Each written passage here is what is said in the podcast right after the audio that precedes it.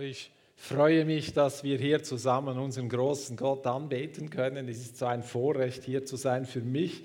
Ich freue mich so, dass es möglich ist, wieder sich zu treffen und wir gemeinsam davon erzählen können, wie gut unser Gott ist und wie groß das er ist. Genau, ja genau.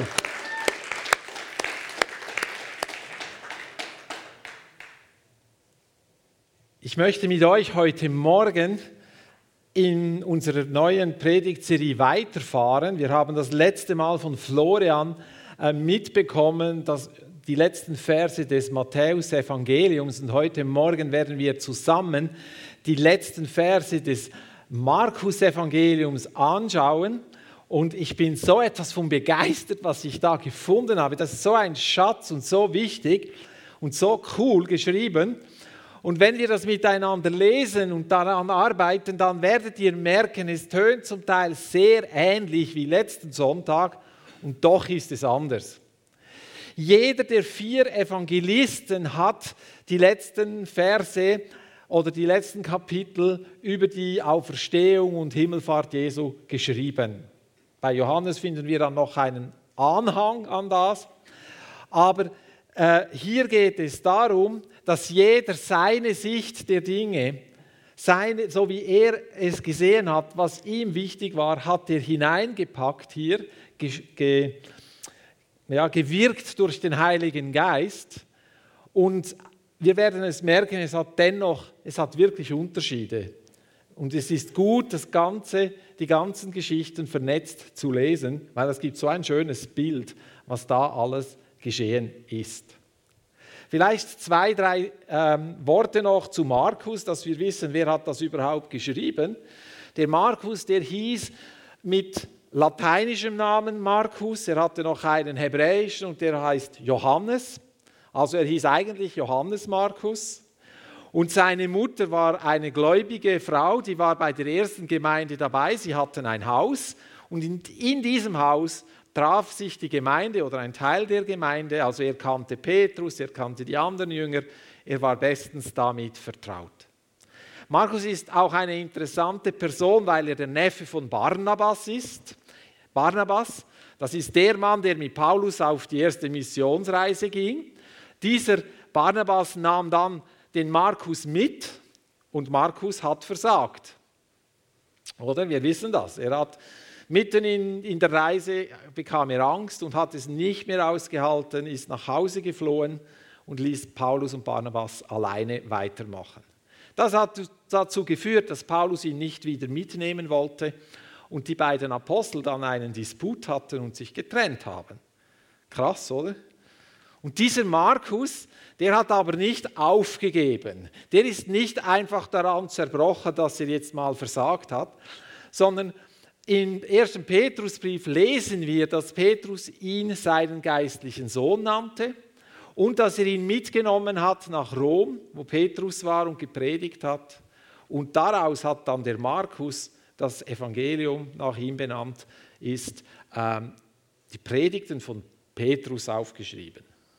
Also was wir hier lesen, sind die Predigten von Petrus. Das bezeugen nachher die Kirchenväter, die eine Generation später lebten. So, dieser Markus, der schreibt hier. Der schreibt hier die letzten fünf Verse. Auch da gibt es noch verschiedene Informationen, aber die lasse ich jetzt mal. In einigen Handschriften fehlt dieser Teil. Da hat es die Meinung gegeben, das ist gar nicht von Markus.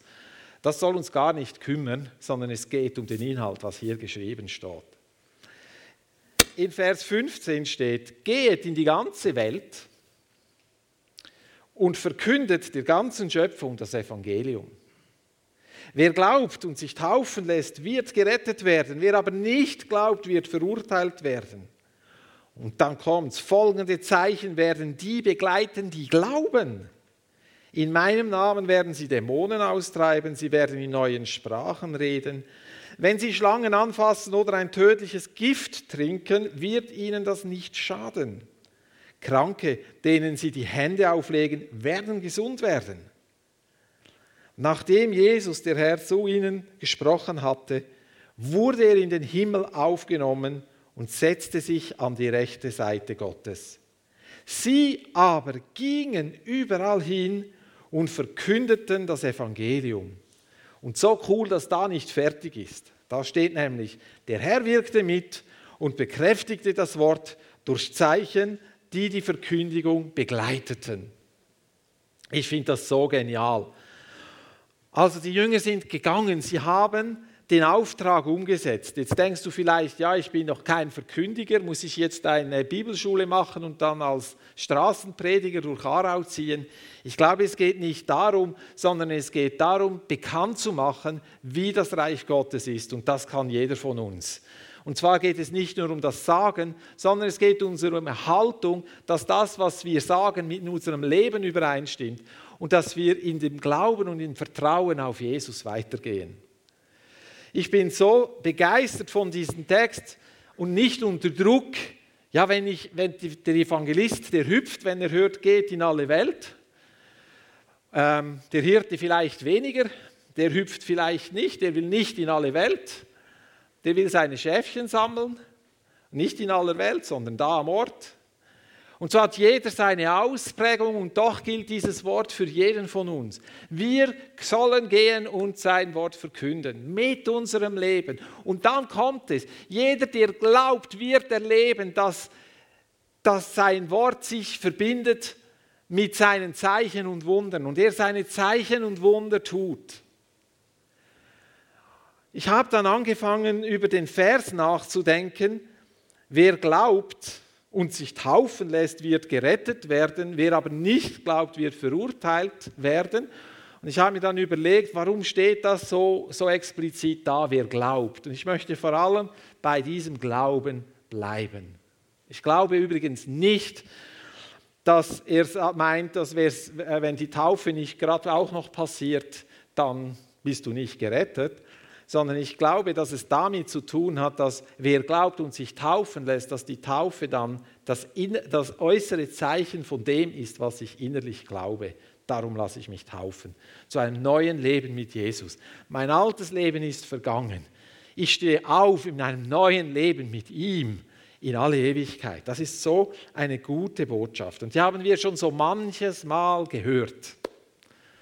Diese Botschaft kennen wir. Diese Botschaft, die haben wir in- und auswendig. Die haben wir intus. So, ja, kann man so sagen. Ich habe dann angefangen, Kapitel 16 von vorne bis hinten zu lesen und habe dann festgestellt, dass die ersten Verse sehr spannend sind. Und da nehme ich euch jetzt mit hinein. Und zwar beginnt Kapitel 16 da, wo die Frauen früh am Morgen ans Grab zu Jesus gehen und sie, sie fragen sich unterwegs, wer wird uns den Stein wegrollen? Das ist die Frage, die sie beschäftigt, weil sie wollen den toten Jesus besuchen. Sie wollen den toten Jesus salben. Ihre Erwartung war, wir gehen zum Grab. Was erwartest du, dass du auf dem Grab antriffst? Einen Toten. Sonst gehst du nicht zum Grab. Und ihr könnt euch vorstellen, was für einen Schreck die hatten, als sie kamen und der Stein war weggerollt. Sie gingen hinein, schauten hinein mit großen Augen, das war ja ein Felsengrab. Und was sahen sie in diesem Felsengrab? Da saß ein Jüngling, heißt es hier. Saß ein Jüngling und sagt, hey, sucht, ihr sucht Jesus. Aber er ist nicht bei den Toten, er ist auferstanden. Geht, sagt es seinen Jüngern, dass er lebt. Der Schreck saß diesen Frauen gehörig in den Knochen. Ich habe in einer Übersetzung noch den Zusatz gefunden, außerordentlicher Schrecken hat sie erfasst. Außer, oh, tönt so förmlich. Aber könnt ihr euch vorstellen, die sind hingegangen, Sie haben den toten Jesus gesucht, nicht den lebendigen. Sie sind nicht gegangen, um zu sehen, ob er auferstanden ist. Sie sind hingegangen, weil sie wussten, Jesus ist tot. Er ist vor drei Tagen am Kreuz gestorben. Die Römer haben ihn gekreuzigt. Jesus ist tot. Und wir gehen jetzt hin und wir salben ihn und nehmen damit von ihm Abschied. Wir trauern um ihn und nehmen Abschied. Und jetzt sitzt da einer und der sagt, Jesus ist auferstanden und jetzt geht und sagt es seinen Jüngern. Und jetzt merken wir den Unterschied zu Matthäus. In Matthäus heißt es nicht dasselbe in dieser Stelle. In Matthäus sind sie gegangen und haben es gesagt. Hier sind sie gegangen und haben niemandem irgendetwas gesagt, weil der Schrecken saß so tief in ihren Knochen. Ja, widerspricht sich jetzt Gottes Wort selber? Was stimmt jetzt? Sind sie jetzt gegangen und haben es gesagt oder sind sie nicht gegangen? Wem wollt ihr glauben, dem Matthäus oder dem Markus? Wir entscheiden, oder, was wir glauben wollen. Weißt du das, dass du entscheidest, was du glauben willst? Hast du das gewusst? Beide haben recht. Das ist kein Widerspruch. Wenn wir uns vorstellen, wie es jetzt, nein, nicht wir uns vorstellen, wir, wir lesen mal, dann ist, da braucht es keine Vorstellung, dann haben wir es schriftlich und den Beweis dazu.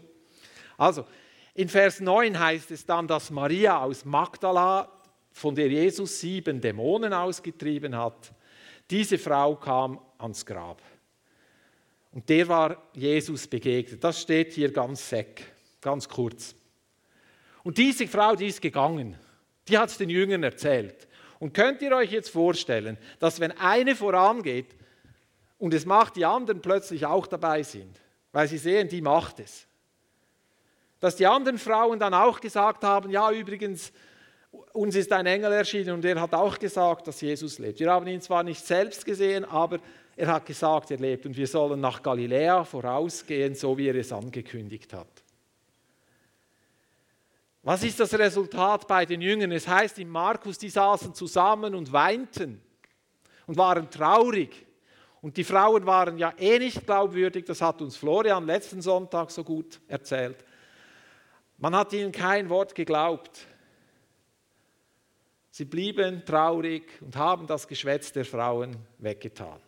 Dann sind zwei von ihnen, steht auch in Markus, und ich, ich gehe jetzt mal davon aus, das geht da um die Emmaus-Jünger, heißt es, zwei von ihnen gingen von einem Ort auf den anderen, aufs Feld hinaus, und denen begegnete Jesus in einer anderen Gestalt.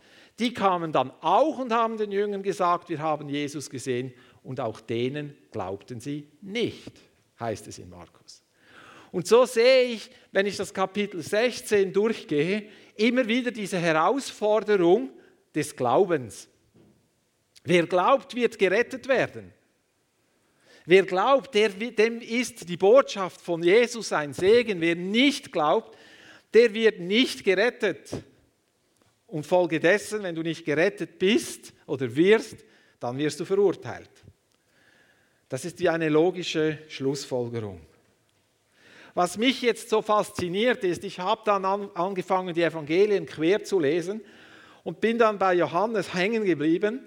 In Johannes 20 lesen wir die Geschichte vom ungläubigen Thomas. Den kennt ihr wahrscheinlich, der Thomas, der nicht dabei war, als Jesus das erste Mal zu den Jüngern kam, durch die verschlossene Türe hindurch. Und als dieser dieser Thomas dann zurückkam zu seinen Freunden und die haben gesagt, wir haben Jesus gesehen. Jesus lebt, er war hier, er hat uns angehaucht und gesagt, empfanget Heiligen Geist und so weiter. Die haben, die, die haben ihm alles erzählt und könnt ihr euch die Begeisterung und Freude vorstellen, die diese zehn jetzt hatten, weil sie hatten den Lebendigen gesehen. Den Auferstandenen war da. Und Thomas steht da, hört sich das an und dann sagt er, ich glaube nur, was ich sehe. Nur wenn ich meine Hände in seine Wunden lege, nur dann glaube ich. Peng. Auf Schweizerdeutsch würde man sagen, der hat den Klapp verloren, den anderen verteilt.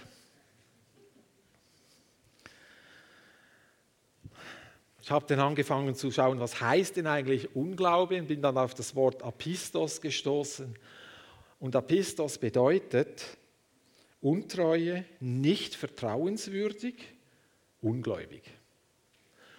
Und dann habe ich angefangen nachzudenken und habe gesagt, Heiliger Geist, ich brauche jetzt etwas von dir, dass du mir es aufschlüsselst. Was meinst du? Wenn hier steht, nicht vertrauenswürdig.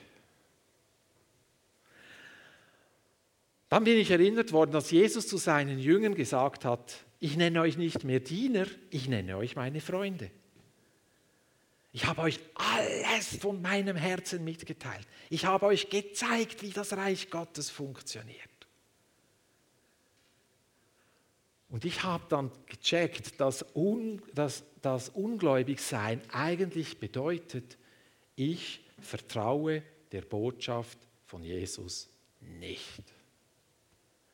Unglaube ist niemals eine neutrale Position. Unglaube bedeutet, ich lehne das ab, was an Wahrheit an mein Leben herankommt. Unglaube ist eigentlich auch ein Glaube und eine Position, die dich in, die dich in eine Richtung zieht, wo wir gar nicht hinwollen. Die Pharisäer hatten so viel gesehen von Jesus. Einverstanden? Die hatten all die Wunder miterlebt. Zum Teil waren sie dabei. Sie hatten seine Reden gehört. Sie hatten versucht, ihm eine Falle zu stellen. Nichts konnten sie ihm vorwerfen oder nachweisen. Sie haben nur gesehen, dass er heilt, rettet, befreit, wiederherstellt. Nur das haben sie von Jesus gesehen und erlebt. Aber sie reagierten mit Unglauben und haben ihre Herzen vor der Botschaft verschlossen. Unglauben führt dazu, dass unsere Herzen abstumpfen und es führt dazu, dass unsere Herzen hart werden. Die Jünger hatten auch diesen Unglauben. Als Jesus nämlich das erste Mal zu ihnen kam, da steht im Lukas, da ist ihnen auch der Schreck so gehörig in die Glieder gefahren. Sie haben geschrien, das ist ein Geist, Hilfe! Hatten Sie schon mal, als Jesus auf dem Wasser zu ihnen kam, oder haben Sie auch einen Geist gesehen? Die sehen überall Geister. Dabei war es Jesus, den Sie gesehen haben. Und Jesus sagt, fürchtet euch nicht, erschrecket nicht, ich bin's. Und er zeigt ihnen seine Hände, er haucht sie an mit Heiligem Geist. So eine geniale Sache, wie Jesus dem Unglauben begegnet. Aber weißt du, was die Voraussetzung ist? Ist, dass du bereit bist oder dass wir bereit sind, uns im Unglauben herausfordern zu lassen. Wenn wir uns nicht herausfordern lassen, dann machen wir unser Herzen dicht und zu. Liebe Freunde, wie oft höre ich Gebete, ja Herr, wenn du willst, dann greif jetzt in diese Situation ein. Beispielsweise. Schöne Formulierung, oder? Dann kann Jesus machen oder kann nicht machen, es ist immer noch okay. Das ist wie wenn ich meinen Hund dressiere, dann kann ich ihn rufen und er kommt oder er kommt nicht. Ich kann sagen, Bello, komm, willst du kommen oder willst du nicht kommen? Und dann kann der Hund kommen oder er will nicht kommen. Ich werde nicht herausgefordert. Ja, ich habe es ja so gesagt und mir geschehe so, wie ich es proklamiere. Versteht ihr das? Wie können wir auf die Idee kommen, dass Jesus nur damals heilen wollte, aber heute will er niemanden mehr heilen? Nein, nein, er könnte zwar theoretisch, aber warum sollte er das tun? Da wir brauchen dieses Zeichen nicht mehr. Das war für die ersten Gläubigen. Wir sind gescheiter geworden im Lauf der Zeit. Wir haben ja jetzt das Wort. Ja, Donnerwetter, was steht denn in diesem Wort?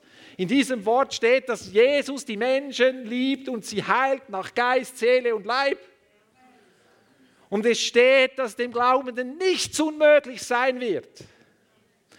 Ich bin dann weitergegangen und habe gesehen, meine Güte, wie oft beten wir nicht in der Erwartung, dass etwas geschieht, sondern weil es die Form sagt, wir sollen jetzt beten.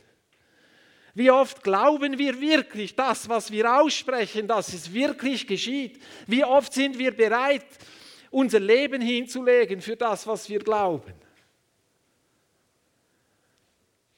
Da war eine andere schöne Geschichte. Und zwar die Geschichte eines Mannes, der mit seinem Sohn zu den Jüngern von Jesus kommt. Die steht auch in Markus Evangelium, Kapitel 9. Und dieser Mann kommt mit seinem Sohn zu den Jüngern. Und dieser Sohn, der war besessen von einem Geist. Ein Geist, der taub und der stumm war. Ich habe, habe mir dann überlegt, ja, wie, wie, wie du, pff, er war taub und stumm, ist ja egal. Auf jeden Fall hat dieser Mann die Jünger gebeten, bitte könnt ihr den Dämon aus meinem Sohn austreiben. Er hat sie so gebeten. Aber die Jünger konnten es nicht. Viele Leute, viele Leute sind zusammengelaufen, alle da war ein Gewusel. Jesus kommt dazu. Er hat dann ihren Unglauben kritisiert und ging zu dem Mann und sagte zum Mann, was ist los? Und wir lesen das zusammen. Ich habe eine Folie vorbereitet. Da sagt der Vater zu seinem zu, zu Jesus sagt, oft hat der Geist ihn sogar ins Feuer oder ins Wasser geworfen, um ihn umzubringen. Doch wenn es dir möglich ist, etwas zu tun, dann hab Erbarmen und hilf uns. Bleiben wir einen Moment bei diesem Vater stehen. Wenn ihr das liest und du ein Elternteil bist oder Kinder hast, dann weißt du, von was der spricht. Und wenn du keine Kinder hast, du kannst es dir vorstellen. Wenn, ein, wenn der Dämon den Jungen immer umbringen wollte, weißt ihr, was die Eltern machen mussten? Den ganzen Tag, 24 Stunden, mussten sie ihren Sohn überwachen. Weil es konnte jederzeit geschehen, dass wenn Wasser da war oder ein offenes Feuer irgendwo brannte, dass der reinfiel weil der Dämon wollte ihn töten. Könnt ihr euch vorstellen, wie das für die Eltern ist? Könnt ihr euch vorstellen, wo die überall waren, um ihrem Sohn helfen zu lassen? Und nichts konnte helfen. Wenn da ein, ein, Schriftgelehrter war, der schon irgendwo einen Dämon ausgetrieben hatte, dann ging dieser Vater hin, in der Hoffnung, dass der auch ihm helfen kann. Und jedes Mal wurde er von neuem enttäuscht. Jedes Mal war nichts geschehen. Jetzt ist er sogar bei den Jüngern von Jesus. Ganz nah dran, oder? Bei diesem Rabbi, von dem man so viele Wunder hört. Und er geht und er bittet die Jünger, bitte, bitte, helft uns.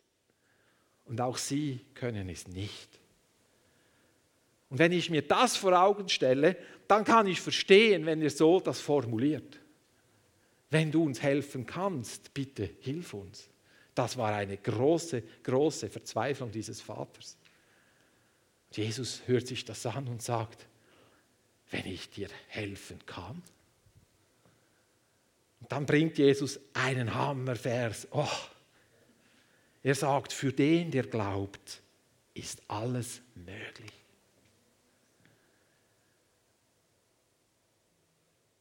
Puh. Das nächste, was geschieht, ist, dass der Vater schreit. Das steht, er schreit. Herr, ich glaube, hilf mir heraus aus meinem Unglauben. Und als ich das gelesen habe, da hat es mein Herz gepackt. Herr, ich glaube, hilf mir heraus aus meinem Unglauben. Es hat mich gepackt, weil ich gemerkt habe, jawohl, ich entscheide mich dafür, seinem Wort zu glauben. Freunde, entscheiden wir uns heute Morgen gegen den Unglauben. Und Unglauben tönt manchmal so fromm und so logisch. Unglauben hat die Stimme der Vernunft. Wisst ihr, was wir auch tun? Wir, wir nehmen unsere Erfahrungen, die wir gemacht haben, und nehmen diese Erfahrungen und tauschen sie gegen den Glauben aus und nennen das dann Glauben. Versteht ihr, was ich meine? Also, du hast noch nie eine Million Franken gesehen, bar, also gibt es die Million nicht. Das ist die Erfahrung. Du gehst aber auch nicht an den Bahnhof und wartest auf einen Zug und denkst dir, ja, da kommt gar kein Zug. Sonst gehst du gar nicht auf den Bahnhof, sondern du liest es im Fahrplan, du hörst die Durchsage und du liest die Anzeigetafel. Der Zug kommt, sonst stehe ich nicht da bin doch nicht deppert. Aber wenn es um die Verheißungen Gottes geht, wenn es darum geht, seinem Wort zu glauben und seiner Person zu glauben, ich sage es mal so, es geht um die Person Gottes, da haben wir doch tatsächlich das Gefühl, es könnte sein, dass es dann nicht so ist. Ich habe mal als junger Mann die Apostelgeschichte gelesen und habe dann festgestellt, dass da Dinge drinstehen, die ich so noch nicht erlebt habe. Da habe ich mir überlegt, entweder stinkt, stinkt, nein, stimmt, stimmt das Wort nicht, was hier steht. oder dann ist irgendetwas bei mir und rundherum falsch, aber irgendwo habe ich das nicht übereinbekommen. Und ich habe dann, so naiv wie ich damals war, gesagt, Jesus, ich entscheide mich heute, deinem Wort und dem, was du sagst, mehr zu vertrauen und zu glauben, als dem, was ich auch um mich herum so erlebe und bei mir erlebe. Und das Erste, was dann geschah, ist, dass dann ein prophetisches Wort an mich kam und da einer gesagt hat, spann deinen Zeltpflock weit. Und ich habe das eine Frechheit gefunden. Weil ich habe gedacht, meine Zeltpflöcke stehen doch breit. Was, was soll jetzt das? Das habe ich als Schelte empfunden. Dabei war es mein Unglauben, der sich da geregt hat. Versteht ihr? So wenn Jesus sagt, ihr seid meine Freunde, ich habe euch alles mitgeteilt, was ich vom Vater gehört habe. Ich habe euch alles gezeigt. Ich habe euch alles gesagt. Ihr habt Schrift, also ihr habt in Tat und Wort gehört. Schriftlich noch nicht. Ja. Jesus hat keinen Bundesbrief aufgesetzt mit Siegel und Stempel. So sichtbar. Sondern er hat dann durch den Geist Menschen inspiriert, das aufzuschreiben. Freunde, Unglauben versucht uns wegzuziehen von dem, was Jesus uns hinterlassen hat. Glauben heißt, ich strecke mich aus und nehme das, was jetzt noch im Unsichtbaren ist, in Empfang und ich verschenke mein Herz an ihn, auch wenn ich noch nicht sehe, dass es eingetroffen ist. Ja, aber, habe schon manchmal gebetet und nichts ist geschehen. Aber, ich habe schon manchmal gebetet, dass ich doch mehr Finanzen habe und ich habe noch nicht mehr Finanzen. Und so weiter. Und wir nehmen dann diese Dinge und machen damit etwas, was wir dem sagen wir dann gläubige Handlungen oder, oder ich weiß nicht, Haltungen, aber die haben nichts mit Glauben zu tun, sondern zelebrieren den Unglauben. Was hat dieser Vater gesagt? Er hat gesagt, ich glaube, Herr, ich glaube, hilf mir aus meinem Unglauben heraus. Weißt du, dass da manchmal Unglauben kommt in unser Leben, das ist nicht das Problem. Dass die Jünger gezweifelt haben, ist doch nicht das Problem. Als dann Jesus kam, haben sie sich herausfordern lassen, auch der Thomas. Und Jesus sagt zu ihm, jetzt wo du mich gesehen hast, glaubst du? Also glücklich zu nennen oder selig sind diejenigen, die nicht sehen und trotzdem glauben. So genial. Er hat verheißen, dass die Zeichen und Wunder denen folgen werden, die glauben. Also kümmere dich nicht um die Zeichen und Wunder, Wunder in dem Sinn, kümmere dich um den Glauben. Kümmere dich darum, dass in deinem Herzen kein Unglaube ist. Kümmere dich darum, dass du dich in deinem Unglauben herausfordern lässt und deinen Unglauben zur Seite legst, ablegst und in Glauben verwandelst. habe ein Zeugnis gehört diese Woche. Das ist so genial. Da hatte ein Elternpaar hatte Schwierigkeiten, weil sie bekamen eine Steuerrechnung, die sie jetzt bezahlen mussten. Eine hohe Steuerrechnung, das Geld war nicht vorhanden. Und das macht nachdenklich und traurig. Da hast du auch einen Schrecken, oder? Wenn du da eine Rechnung bekommst, mit der du nicht rechnest. Und ihre Tochter hat das gemerkt, hat gefragt, warum sie traurig sind. Dann haben sie kurz gebetet, die Tochter hüpfte fröhlich davon. Und innerhalb kurzer Zeit wurde das Konto aufgefüllt und die Steuerrechnung kann bezahlt werden. Für die Tochter kein Problem, oder? Kein Problem. Ja, jetzt haben wir Jesus gesagt, Jesus wird schauen, er ist unser Versorger. So genial. Warum sagt dann Jesus, glaubt doch, nehmt den Glauben so an, wie ihn Kinder annehmen? Warum wollen wir immer erwachsen sein? Seid doch mal kindisch. Kindlich. Besser. Kindisch wollen wir uns nicht aufführen, nein. Lasst uns aus dem Glauben heraus handeln. Lasst uns aus dem Glauben heraus in Anspruch nehmen, was Jesus für uns getan hat. Wenn du, Matthias hat uns da geführt und hat gesagt, wegen dem äh, Vergebung heute Morgen. Er hat gesagt, vergib denen, die, oder? Vergebung ist ein Wunder Gottes, hast du gewusst? Das ist ein Wunder. Wenn wir vergeben, geschieht ein Wunder, weil die Belastungen fallen von uns weg. Ich habe mal bei Gott gejammert, ich sehe so wenig Wunder. Oh, dann hat er mich angelacht. Der hat mich fast ausgelacht. Der kam mir vor wie der Kurt, wenn der Kurt äh, so voll lacht. Oder genau so hat mich Gott, der hat mich richtig, der, der, der konnte sich nicht mehr halten, als ich das gesagt habe. Und ich habe nicht verstanden, oder? Ich habe doch um etwas sehr Ernsthaftes gebetet, oder? Ich will mehr Wunder sehen. Und dann hat er gesagt, mach doch mal deine Augen auf. Dann habe ich angefangen und habe gesehen, ah, ich, mache, ich bin ja bei uns da in der Gemeinde im Sozodienst, das ist unser Seelsorgedienst für innere Heilung. Und ich sehe so viele Wunder da.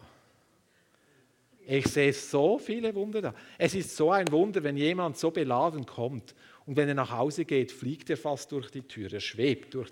Also er fliegt, er schwebt. He? Schweben ist besser. Wenn er durch die Türe fliegt, dann habe ich Angst um die Türe. Versteht ihr? Ich sehe so viele Wunder. Mach doch deine Augen auf. Epheser 1,18, dass er uns die Augen des Herzens öffnet und wir sehen. Liebe Freunde, jeder von uns braucht Wunder und Zeichen in seinem Leben. Berührungen, Heilungen, Freiheit, Vergebung, was immer. Ich stehe heute Morgen einfach da und ich sage von ganzem Herzen, glaube ich, dass Gott alles tun kann und will und es seiner Macht keine einzige Einschränkung gibt. Egal was es ist, egal was du brauchst, er will es dir geben. Er will dich ermutigen. Er will den Unglauben aus deinem Herzen wegnehmen. Er sagt zu Thomas, sei nicht mehr ungläubig, sondern glaube. So lasst uns nicht ungläubig sein, sondern glaube. Dem, der glaubt, ist nichts unmöglich. Und wie machen wir das jetzt? Ich kann euch nicht die Hände auflegen heute Morgen, muss ich ja auch nicht. Smith Wigglesworth, dem wurde mal verboten, den Menschen die Hände aufzulegen. Wisst ihr, was der gemacht hat? Der hat gesagt, ja, dann legt ihr doch selber die Hand auf. Das haben dann die Menschen getan und viele wurden geheilt. Weißt du, wir sind am Anfang dieses Weges und ich lasse mich nicht entmutigen, dass wir noch nicht überall Durchbruch hatten. Ich sehe mich so nach Durchbruch in diesem Bereich, dass Depressionen verschwinden Beziehungen geheilt werden, Krankheiten einfach zerbröseln. Ich sehne mich nach dem. Und wir alle haben einen Hunger nach dem. Also, jetzt lassen wir nicht so, dass der Unglaube kommt, die Vernunft kommt und sagt, Herr, wenn du willst, kannst du tun. Wenn du halt nicht willst, ja, dann halt nicht. Sondern wir nehmen das in Anspruch, was Gott gemacht hat und was Jesus uns hinterlassen hat. Wer glaubt, wird gerettet werden. So, ich lade euch jetzt ein, einen Moment, auch zu Hause, wo du auch bist zu Hause. Du kannst jetzt stehen, knien, was immer du möchtest. Aber wenn du da bist und uns zuschaust, dann nimm einen Moment und sage, Jesus, zeig mir bitte, wo ist Unglauben in meinem Herzen? Wo glaube ich meiner Erfahrung mehr als das, was du gesagt hast und getan hast? Wo bin ich enttäuscht, verletzt, traurig? Zeig es mir. Wo folge ich eigentlich dem Unglauben und nicht dem Glauben? Glauben können wir nicht produzieren. Aber du kannst dich dafür entscheiden und wissen, dass der Vater im Himmel dasteht und dich beschenken will. Er ist der Anfänger meines Glaubens und auch der Vollender. Und wenn du, gefunden, wenn du Punkte gefunden hast, da habe ich Unglauben, da, ah, da ist es nicht okay, dann lasst uns jetzt diesen Unglauben aus unserem Leben wegtun. Machen wir so wie der Vater. Herr, ich glaube, hilf mir heraus aus meinem Unglauben.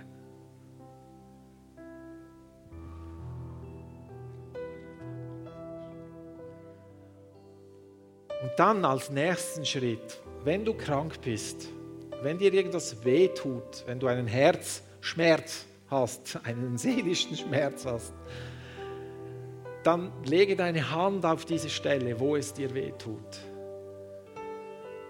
Wenn du das kannst. Oder wenn es eine Beziehung ist, dann weiß es ja der Herr, dann weiß es ja der Vater und Jesus. Dann nimm jetzt in Anspruch, dass Unglaube ersetzt wird durch Glaube und die Zeichen und Wunder, die dir zustehen, folgen werden.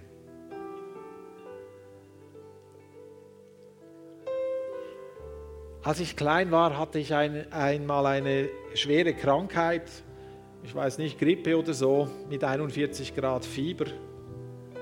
Und ich war nicht sehr munter mehr. Ich lag herum wie eine tote Fliege.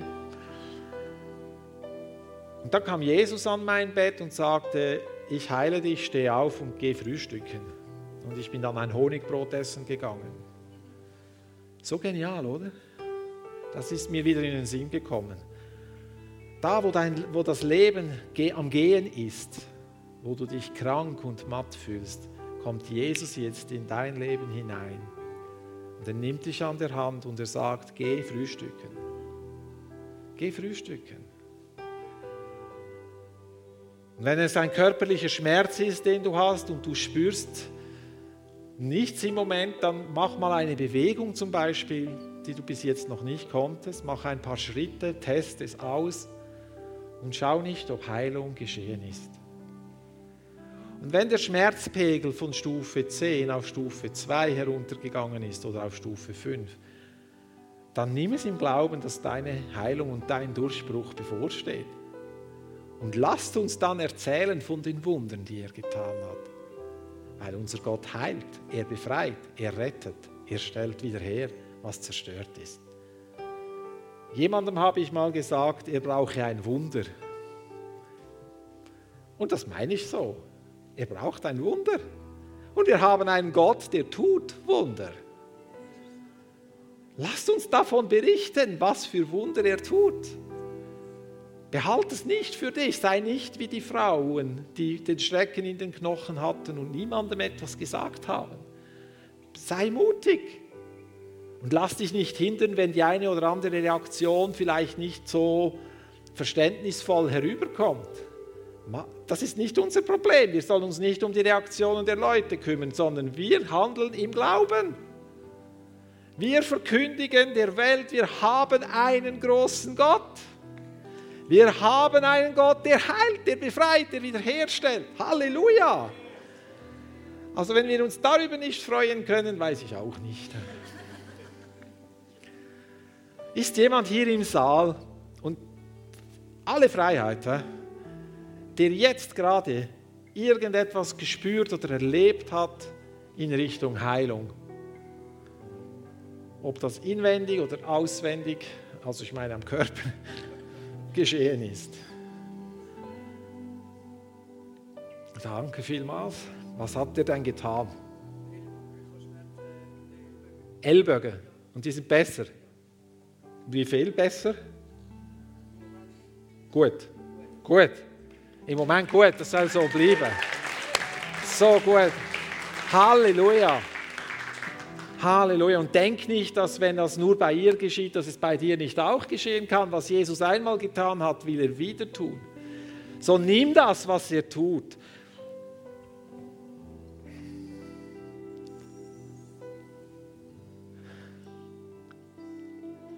Gott, du bist so gut. Wir erheben deinen wunderbaren Namen. Wir preisen dich, Jesus, dass du diesem Vater begegnet bist. Und du hast diesen Dämon ausgetrieben, der stumm und taub war. Also der konnte Jesus nicht hören, aber Jesus hat ihn ausgetrieben. Danke so viel mal, dass diese Geschichten nicht zu unserer Unterhaltung stehen, sondern uns zeigen, dass du da bist. Du rettest, du heilst, du befreist. Und Jesus, wir wollen im Glauben vorwärts gehen. Wir weihen dir unsere Leben im Glauben. Und wir tun den Unglauben aus unserem Leben weg. Herr, wir glauben. Hilf uns heraus aus diesen Punkten, wo Unglaube unser Herz gepackt hat. Lass uns die Welt verändern mit deinem guten Wort, mit deinem Glauben. Und wir kümmern uns um das, was du uns im Auftrag gegeben hast und du tust das Deine dazu. Und dann kommt es richtig, richtig gut. Wir erheben deinen wunderbaren Namen über unseren Leben, weil wir lebendige Zeugnisse davon sind, dass du lebst. Und jeder Mann, der uns sieht, soll damit eine Begegnung haben mit dir selber und erleben, dass du der gleiche Gott bist seit ewigen Zeiten. Amen.